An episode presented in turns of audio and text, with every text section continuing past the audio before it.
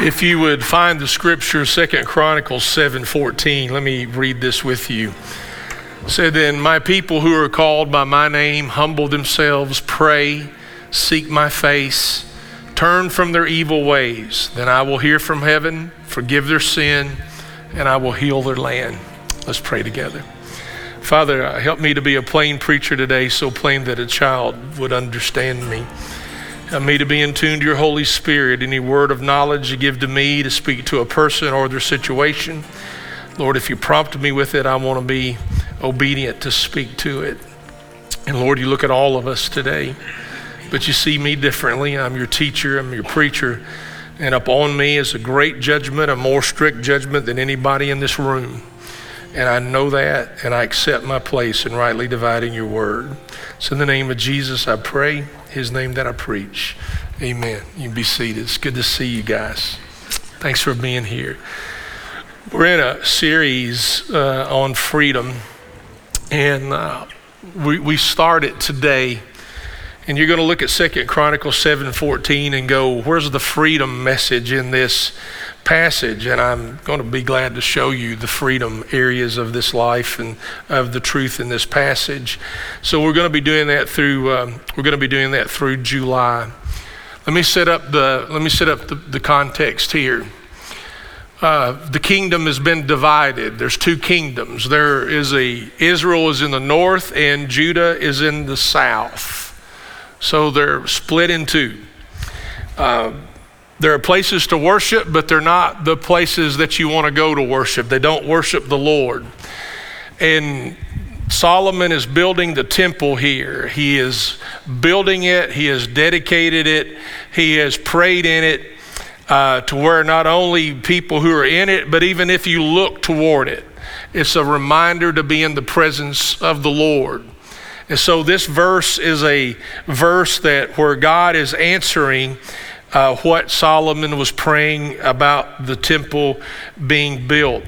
Um, Israel and Judah, uh, people were masterful at uh, at really, really pushing their brand of worship. Uh, they would line them up. In Judah, they would line their their temples, and they, they didn't honor the Lord, okay? Uh, Some of it are where they had uh, altar prostitutes, you, where they, they, they honored other gods. And so Judah would build them on the north end of the south to tempt people from Israel to come over to them. They would build them in places where commerce would have you pass them. What do they say about real estate? There's three things about real estate: location, location, location. And so they would put these as a tempting upon the people to worship other gods. So you've got kingdoms divided, north and south, Israel to the north, Judah to the south. The kings, when you read Chronicles, you're gonna, the kings are really mentioned in one or two ways. They were either doing right in the eyes of the Lord, or they were doing evil in the eyes of the Lord. A king's name would be mentioned. He's doing good in the eyes of the Lord, or he's doing evil in the eyes of the Lord. Another standard was using King David as a standard. To this day, you'll find a line at David's tomb. Uh, there's as much of a line at David's tomb as there is Christ's empty tomb. They still revere David today as the standard of a king. So you were not only a king who did right in the eyes of the Lord, or a king who did evil in the eyes of the Lord, you were a king that followed the ways of David, or you were a king that did not follow the ways of David. So I just want you to see the two different ways here, because it's very important. Uh, we're going to see where Second Chronicles seven fourteen mirrors that uh, in giving us what we should be doing and compared to the promise of God of what he, what he promises to be able to do. Let's look at the beginning of verse fourteen. God begins answering Solomon by referring to his people and his name. I'm looking for my people who are under and called by my name. He's looking for a group of people. The New Testament carries this out. I'm looking for a holy nation, a royal priesthood. I'm looking for my own people. This is a verse that is a life verse for me, Second Chronicles sixteen nine, and it says that the, the Lord is looking for loyal hearts, looking for his people. He's still doing that today. For the eyes of the Lord, or Yahweh, roam throughout the earth to show himself strong for those whose hearts are completely his. A heart that's not his will be a heart that's at war, not only with yourself, but also other people. In this, in this frame, it's King Asa. And King Asa ended up not following the ways of the Lord when they're talking about kings. So he says, my people, looking for people who are his. And then he says, my name. People who are called by my name. He puts his reputation on the line here. This, this phrase, my name, means his faithfulness. I know anytime I lead you into remembering your life and just look at your life in the past, when I ask you to do that, I do it too. And I'll tell you what I see. I see his faithfulness. And I see his faithfulness even when I wasn't faithful. Scripture says, when we were faithless, he remained faithful to us because of his love for us. So when he says my name, he's putting his reputation on the line. He's putting his promises on the line, his faithfulness on the line. And he's saying, I am a faithful God. I am a God that you can trust.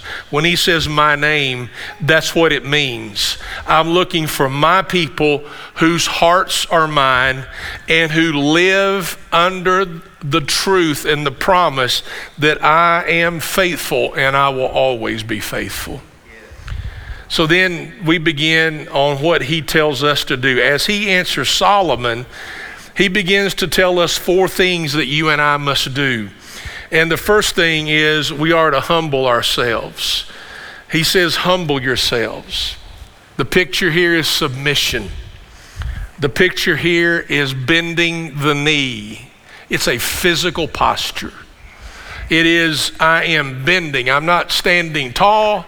I, I am um, I am bending. I gotta, I've got to tell you this. I've told a few of you, and I, you're going to laugh, and I don't care, okay? I just want you to know I don't, I don't care. But I'm, I'm doing yoga, all right? I know. I get it. But it's guy yoga, okay? It's not... It's not weird out there yoga. It's Dallas, it's Diamond Dallas Page, the old wrestler. You know, you know who I'm talking about in W W E? And uh, so I've got my mat, I go in the garage, I do my devotion. I'm not channeling any spirit guide. I'm not doing any, it, this is just an old wrestler who's broken all to pieces, all right? And uh, he used this to put his life back together. And so I, I, I do my, my Diamond Dallas Page when it comes to this. Uh, and I'm, I'm learning to get in positions I swore up and down I could never get in, right? Uh, but it, it, it is it is a bending, and and uh, one of the things when you get done, you go breathe it out. You know, you got to do the you got to do the diamond. So it, it it it's a picture. I know. Enjoy that for the rest of your week. Will you do that? Um, and uh, it it is it is a getting into a lowly place. You're gonna laugh at this. There's a there's a pose. It's called a child pose. Do y'all know that in yoga? It's called child pose. And you just curl up on your knees and you breathe in, and when you exhale, you just, you just, you stretch. And I, I get in that child pose. I tell you what I do with that. I'm listening to Christian music the whole time. I read a devotion when I start, and I finish my workout with a devotion. Uh, I make sure that I have enough time for all that. But when I get into that child pose, it's as low as I can go, okay? And I do it. When I do it, I tell the Lord, I am, I am, now am I stretching ligaments and tendons and looking for the ibuprofen after it's all over with. Yes, but hear me. I, I bow before him. I, I use that as a time, and I reflect on him that I, you, you are my Lord. I say those things to him. Uh, when it comes to that point, the picture of humbling yourself is you reduce your own rank.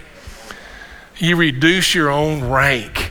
Uh, you you you submit your control. You know, when we when we pray the pace prayer, we raise our hands in praise, and then we move our hands in the shape of a bowl. The P stands for praise. The A stands for uh, I accept or I acknowledge the Lord and what he's given me, his grace and his mercy, his salvation. The C is where I'll stop. I won't go through the whole prayer. But the C is I get my hands in a position of surrender and I release control. That's humble yourself, has all of those pictures together. The opposite of humility is pride. And scripture never blesses pride. Ever. James four six, and I love James. He's our old friend James, right? James four six, but he gives greater grace. Therefore he says, God resists the proud, but he gives grace to the humble. One many of you all know that I've grown up with, and maybe you have too, is Proverbs sixteen eighteen. And it, it says, pride comes before destruction, and an arrogant spirit before a fall. If people are going to live a prideful life, it only tells me one other step is going to happen. There's going to be a great destruction and a great fall. So the opposite, the opposite of humility is going to be pride, and the opposite of pride is going to be humility. Let's just go common sense here. In the in the Gospels, Jesus, does he tell you to choose first or does he tell you to choose last? Last. Does he tell you to honor yourself above other people or to honor people above yourself? Honor others higher than you honor yourself. And the Lord says to Samuel's prayer, I need the people to humble themselves. There's a picture of desperation here that I need you. I have nowhere else to go. You are my first response, but you and I treat him as our last resort. Do you, do you see in your own life the pushback here? That I've got to go to him. This is everything I'm going to give you here is about I've got to go to him. It's got to happen. And that's where the pushback begins to happen in our own lives. We we get to the point of, well, I I can do it. I can do it on my own. And we'll hit that here in the next one. The second thing he tells us to do is to pray. He said, humble yourselves and pray. Why is this one so difficult for me and you? Is it because of time? Is it because you don't need him? Is it because you have an attitude of I can do it by myself? I was in a preaching seminar in Louisville a number of years ago, and then after the seminar, there was a panel, and I was one of the preachers in the seminar, and then I was part of the panel. There were about five different preachers, and they let the people ask questions to us. So one young preacher asked, and he pointed it to me. He said, how do you give an invitation at your church? And many of you all know, if you pay attention, one of the things I say, whosoever will, for whatever reason, come. But I said, in my heart and in my mind, I break that down this way. Is, and I've, I've told you this many times before, the invitation is for you to come to him. He invites you. He says it over and over. Come to me. Another part of the invitation is cast it to me.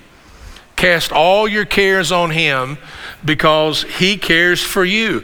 And the word care actually matches our contemporary word anxiety.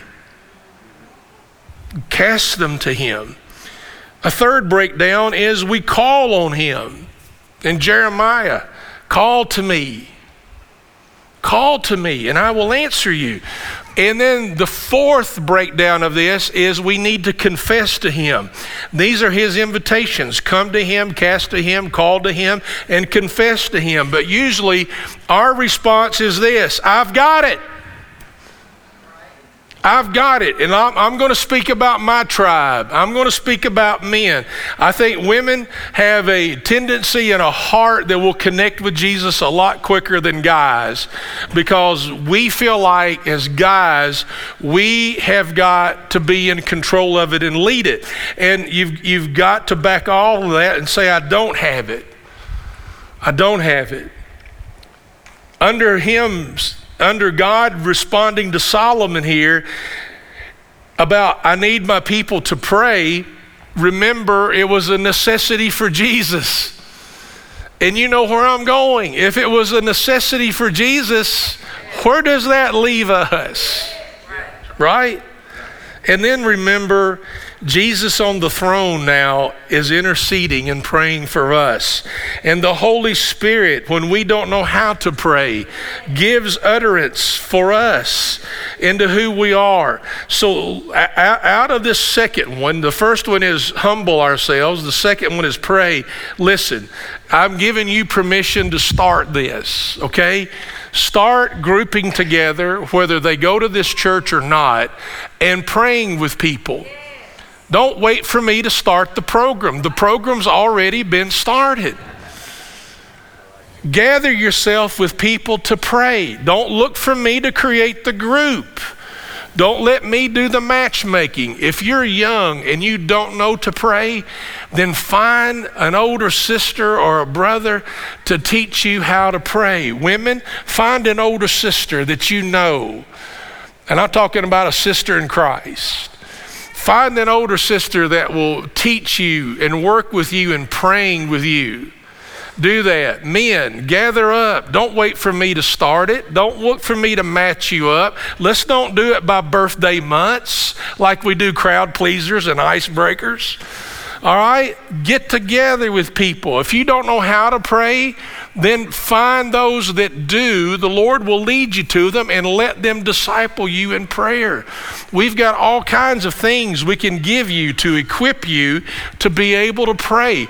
Ask us for it. Some of you are already doing it. Some of you are already expanding it. I don't find out until you tell me, but you've started this group and that group when it comes to praying.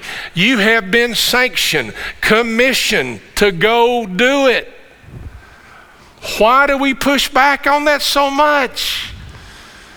Imagine you giving your life to the creator of it all, but yet you run from communicating with him. It doesn't go together. There's only one person that I know that doesn't want you communicating with your heavenly Father, and that's our enemy. He doesn't want that to occur. He will lie to you and tell you you have no need of that. You don't have the time for that. And he doesn't have the time for you.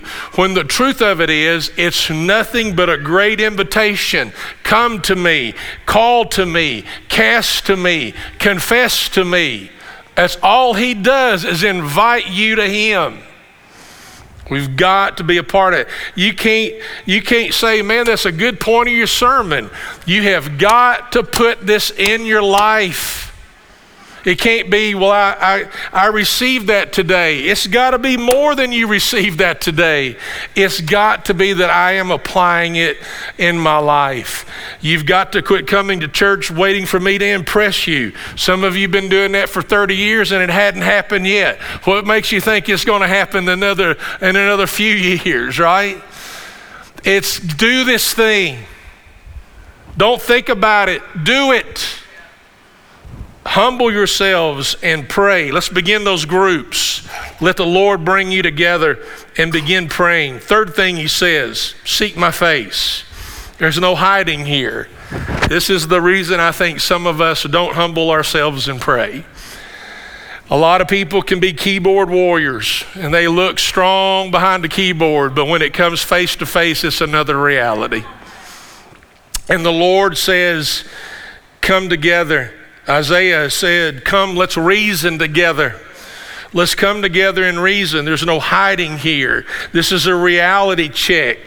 Uh, prayer, prayer, humbling yourselves and praying, you need to see how one point moves into the next point. Humbling yourselves and praying is a, is a way for you to encounter the Almighty face to face. It happens in that way. And then the fourth thing he tells us to do is turn from your wicked ways. It's a one eighty. Some of you know there are some ways in your life you don't need to be doing, but yet you do them anyway. Uh, it's a one eighty. It's uh, it's it's kind of like the ways of the kings. The kings were identified one or two ways: those that did good in the eyes of the Lord, or those who did evil in the eyes of the Lord. Either you're going the way of King David, or you're not going the way of King David. Either you're of the Israel that's divided to the north, or you're of Judah that's divided to the south. It, it becomes that way, and, and prayer becomes that encounter for us to be face to face. And then through prayer, we realize where we are and what we need to turn from. It's a picture of repentance. I, I said this to you, um, I, I never really said it to the first service, but I've said it to the second service, but maybe not all of you in a, in a greater detail. And uh, I've, I've completely got off of Facebook. So if you post something and you're going, well, Pastor Jeff will read this, Pastor Jeff will not read this because he can't read this. I can read. I'm just not reading Facebook. So it's gone. It feels wonderful. I'm just going to tell you. But one of, one of the frustrations I was running into is people would post something and then they expected me to have read it, so that when I talked to them, they automatically had an assumption that I knew what they were talking about. And I've, I've come down to this basic belief: if you want me to know it, you'll let me know it. How about, how about that? Is that a deal? Let's shake on it, okay? Uh, let's, we'll shake on it. Um, and and my, my point in that is, I'm replacing it. I've been a student of God's Word. I've been a pastor for uh, thirty-seven years. Julie and I this month start our thirtieth year being here. And and uh, I've, I'm a constant learner, but I'm replacing my time with Facebook to be fed with the things of God, the wisdom and the understanding of God. And I'm not saying I didn't do it in the in the past. I'm just doing it more now.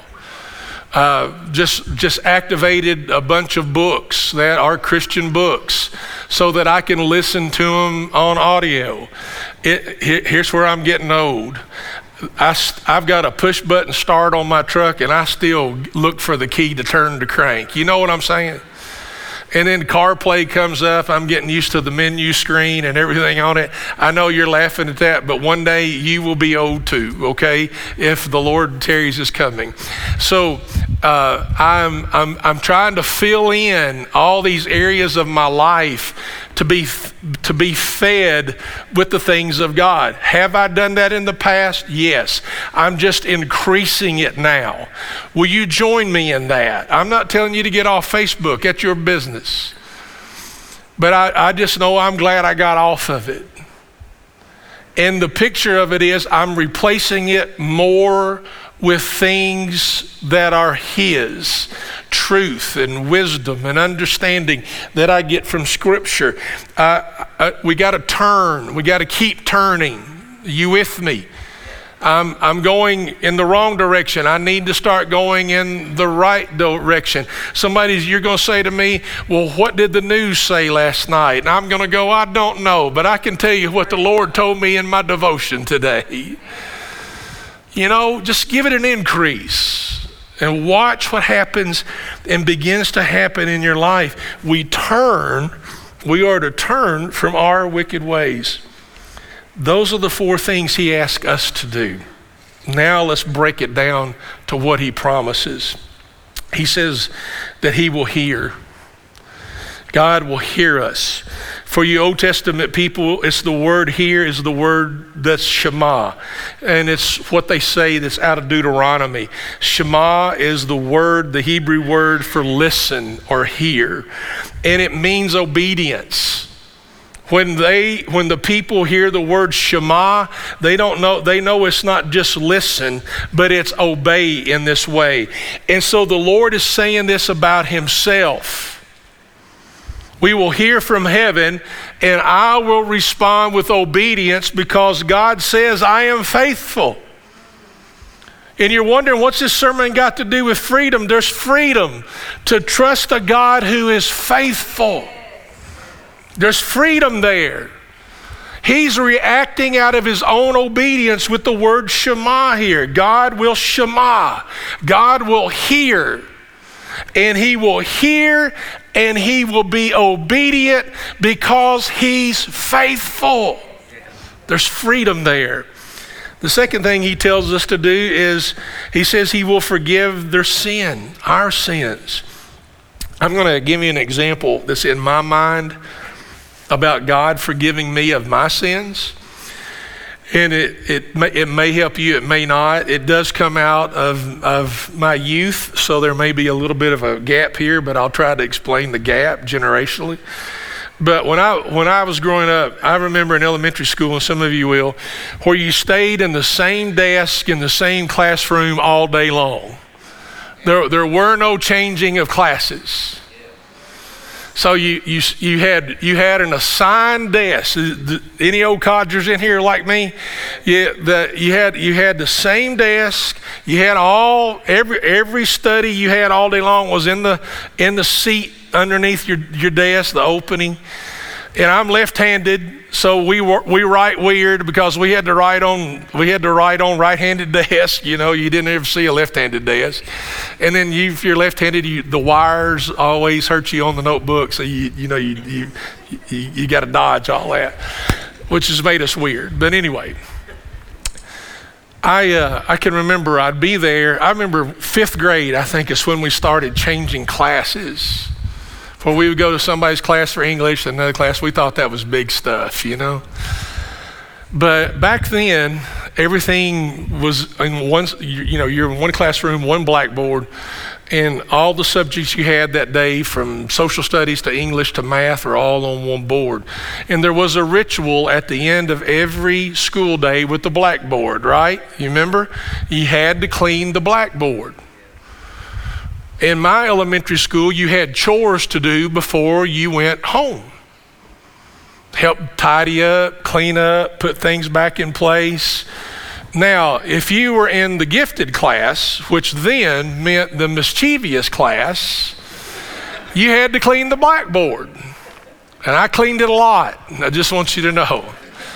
And usually, hang on, it was just with a regular t-shirt kind of rag. And it was a tomato juice can from the cafeteria. You know those big, you remember those big cans of tomato juice? Of course, it didn't have tomato juice in it, but it had water in it. And and you could cut yourself on it. You know how great we thought back in that day, right? And so you would wipe it off. You would dip the rag in there, get it wet, you know, kind of rinse it out. And then you would start wiping and you would clean it. And then you had a dry towel that would go over it. And then we got, man, we got contemporary. We had that spray that would deepen the, uh, the color of the blackboard again. So this is my picture of forgiveness. In elementary school, we had every subject that day on that blackboard. We wiped it off. When it comes to God, you've got all kinds of marks against you. Let's just let's just make our life a blackboard. And you've got all kinds of marks against you. Marks the enemy's put against you, accusations from other people. And when God, when you submit yourself to God and you humble yourself before him, and you pray, seek his face, you, you hear his invitation to come to you. Here's what he does with your blackboard. He takes it and he wipes every mark against you off. You have a brand new life. When I deal with forgiveness, That's the picture, the revelation that God gives me. Everything that has been against me, he wipes it off. He forgives me of my sin. I get a new blackboard. I get a new, I get a new life. Lastly, he says, I will heal, I will heal their land. The word heal here, for those of you who come from Pentecostal background, is the word Rapha. Uh, he's Jehovah Rapha. He's the God who heals. You may see there's a lot of medical institutions throughout America now, and the name of their institutions has Rapha in it, meaning the God who heals. But here's the picture of this. The picture of this is there's a garment that's torn, and God takes the garment and sews it back together. He mends it. It even has a picture here of the precision of a surgeon. He's so precise in what he's able to do. I remember when uh, I remember when Logan introduced to us a song that we're, we have been singing and we will sing today, and it's called Run to the Father by Cody Carnes. There's a line in that song that says uh, that um, I uh, my my heart My my uh, my heart needs a surgeon. And I remember when I first read that, because I, I theologically run songs through my mind. And I got to thinking, well, that's kind of neat. And then I'm going, is that a biblical picture? Because it's a contemporary phrase, and you and I get it, but does it match Scripture? And it does. When he says, God says, I will mend your land, I will heal their land. He says, I will operate with precision just like a surgeon. And so the brokenness of our lives, you've got to realize there's two kingdoms here. There's two ways kings led. The, the God way or the evil way. The King David way or opposing King David. God, God gives us two distinct uh, divisions here in verse fourteen. It's, it's the things that we need to do, and then there are the things that he promises to do. Here's our dilemma. Here's our problem. He tells me and you to humble ourselves, pray, seek his face, and turn from our evil ways, and then he will hear from heaven, forgive their sin, and heal their land. Here's the dilemma. You and I want him to do the second half without me and you doing the first half. That's, that's the problem. You and I will even make comments. God's not doing anything. God's inactive. Has God lost his power? Why are things not happening? I'm telling you why things aren't happening. He's faithful. He is Shema. I am obedience. I am faithfulness waiting to happen. But what happens is you and I run. We, we, we, we, pick ourselves up in pride. One of my yoga moves with uh, uh, with Dallas Page is attention. You know, breathe in and breathe out. We walk through life just like this. Look what I've done. Look what I can do. Look at the power I have. Look how sharp I am. Look how creative I am. Look how intuitive I am. And we don't even acknowledge that he has done it for us. He opposes the proud and the pride. He opposes it. He, he humbles those who humble himself. In due time, he will exalt them, Scripture says. But our problem with us today in our culture is the second half, you are requiring of him, but you are not requiring anything of the first half with yourself. And so I'm asking, let's get back to some basic stuff. Let's get back to humbling ourselves. Let's get back to praying. Put your groups together. Don't I'll help you when it comes to giving you information on what to pray and how to pray, but but let's put it together. Let's begin to start praying together. Let's seek his face. It's it's reality check when we come face to face, and let's turn from our wicked ways. He'll hear us. Shema. He is faithful. He will forgive us. You get a new blackboard. If you've never had to clean one of those, then more power to you.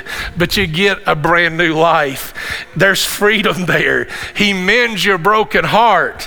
There is freedom there. This is a freedom sermon. And listen to this before we go into invitation. King David is no longer. King David has been replaced. Jesus is our King and our Lord now. And there's freedom in him. But we're expecting the freedom without giving our own personal sacrifice. And today at the table, we invite you to come. And what are we going to remember at his table? His sacrifice. And he asks us to sacrifice too. And we can do that, and there's blessing, and there's freedom, and there's influence there. So you come to the table during this invitation. The bread represents his body given to us.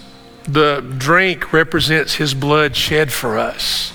Without it, there'd be no forgiveness of sin. Without it, no No freedom. So come today. Let's remember his sacrifice, his body given, his blood shed. And let's, let's I believe in rededication. I do. And let's, let's rededicate this temple to him. Humble ourselves. Be people of prayer. Seek his face. Let's do the one eighty. Turn from the ways that are not his and watch him. He's Shema. He's faithful. He will hear. He will forgive. And he will bring healing. Amen. Amen. There's freedom there. Let's pray. Father, I pray over our people. We remember today the sacrifice of your Son, our Savior. His, his body given, his blood spilled. Lord, we also come to this table with a recommitment of uh, Solomon.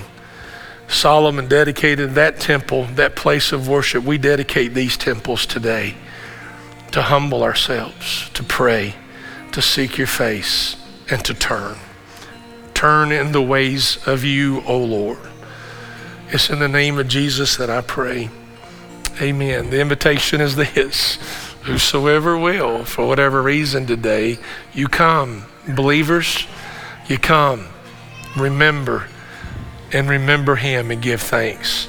Church, let's stand if you will. Logan's going to lead us. You come.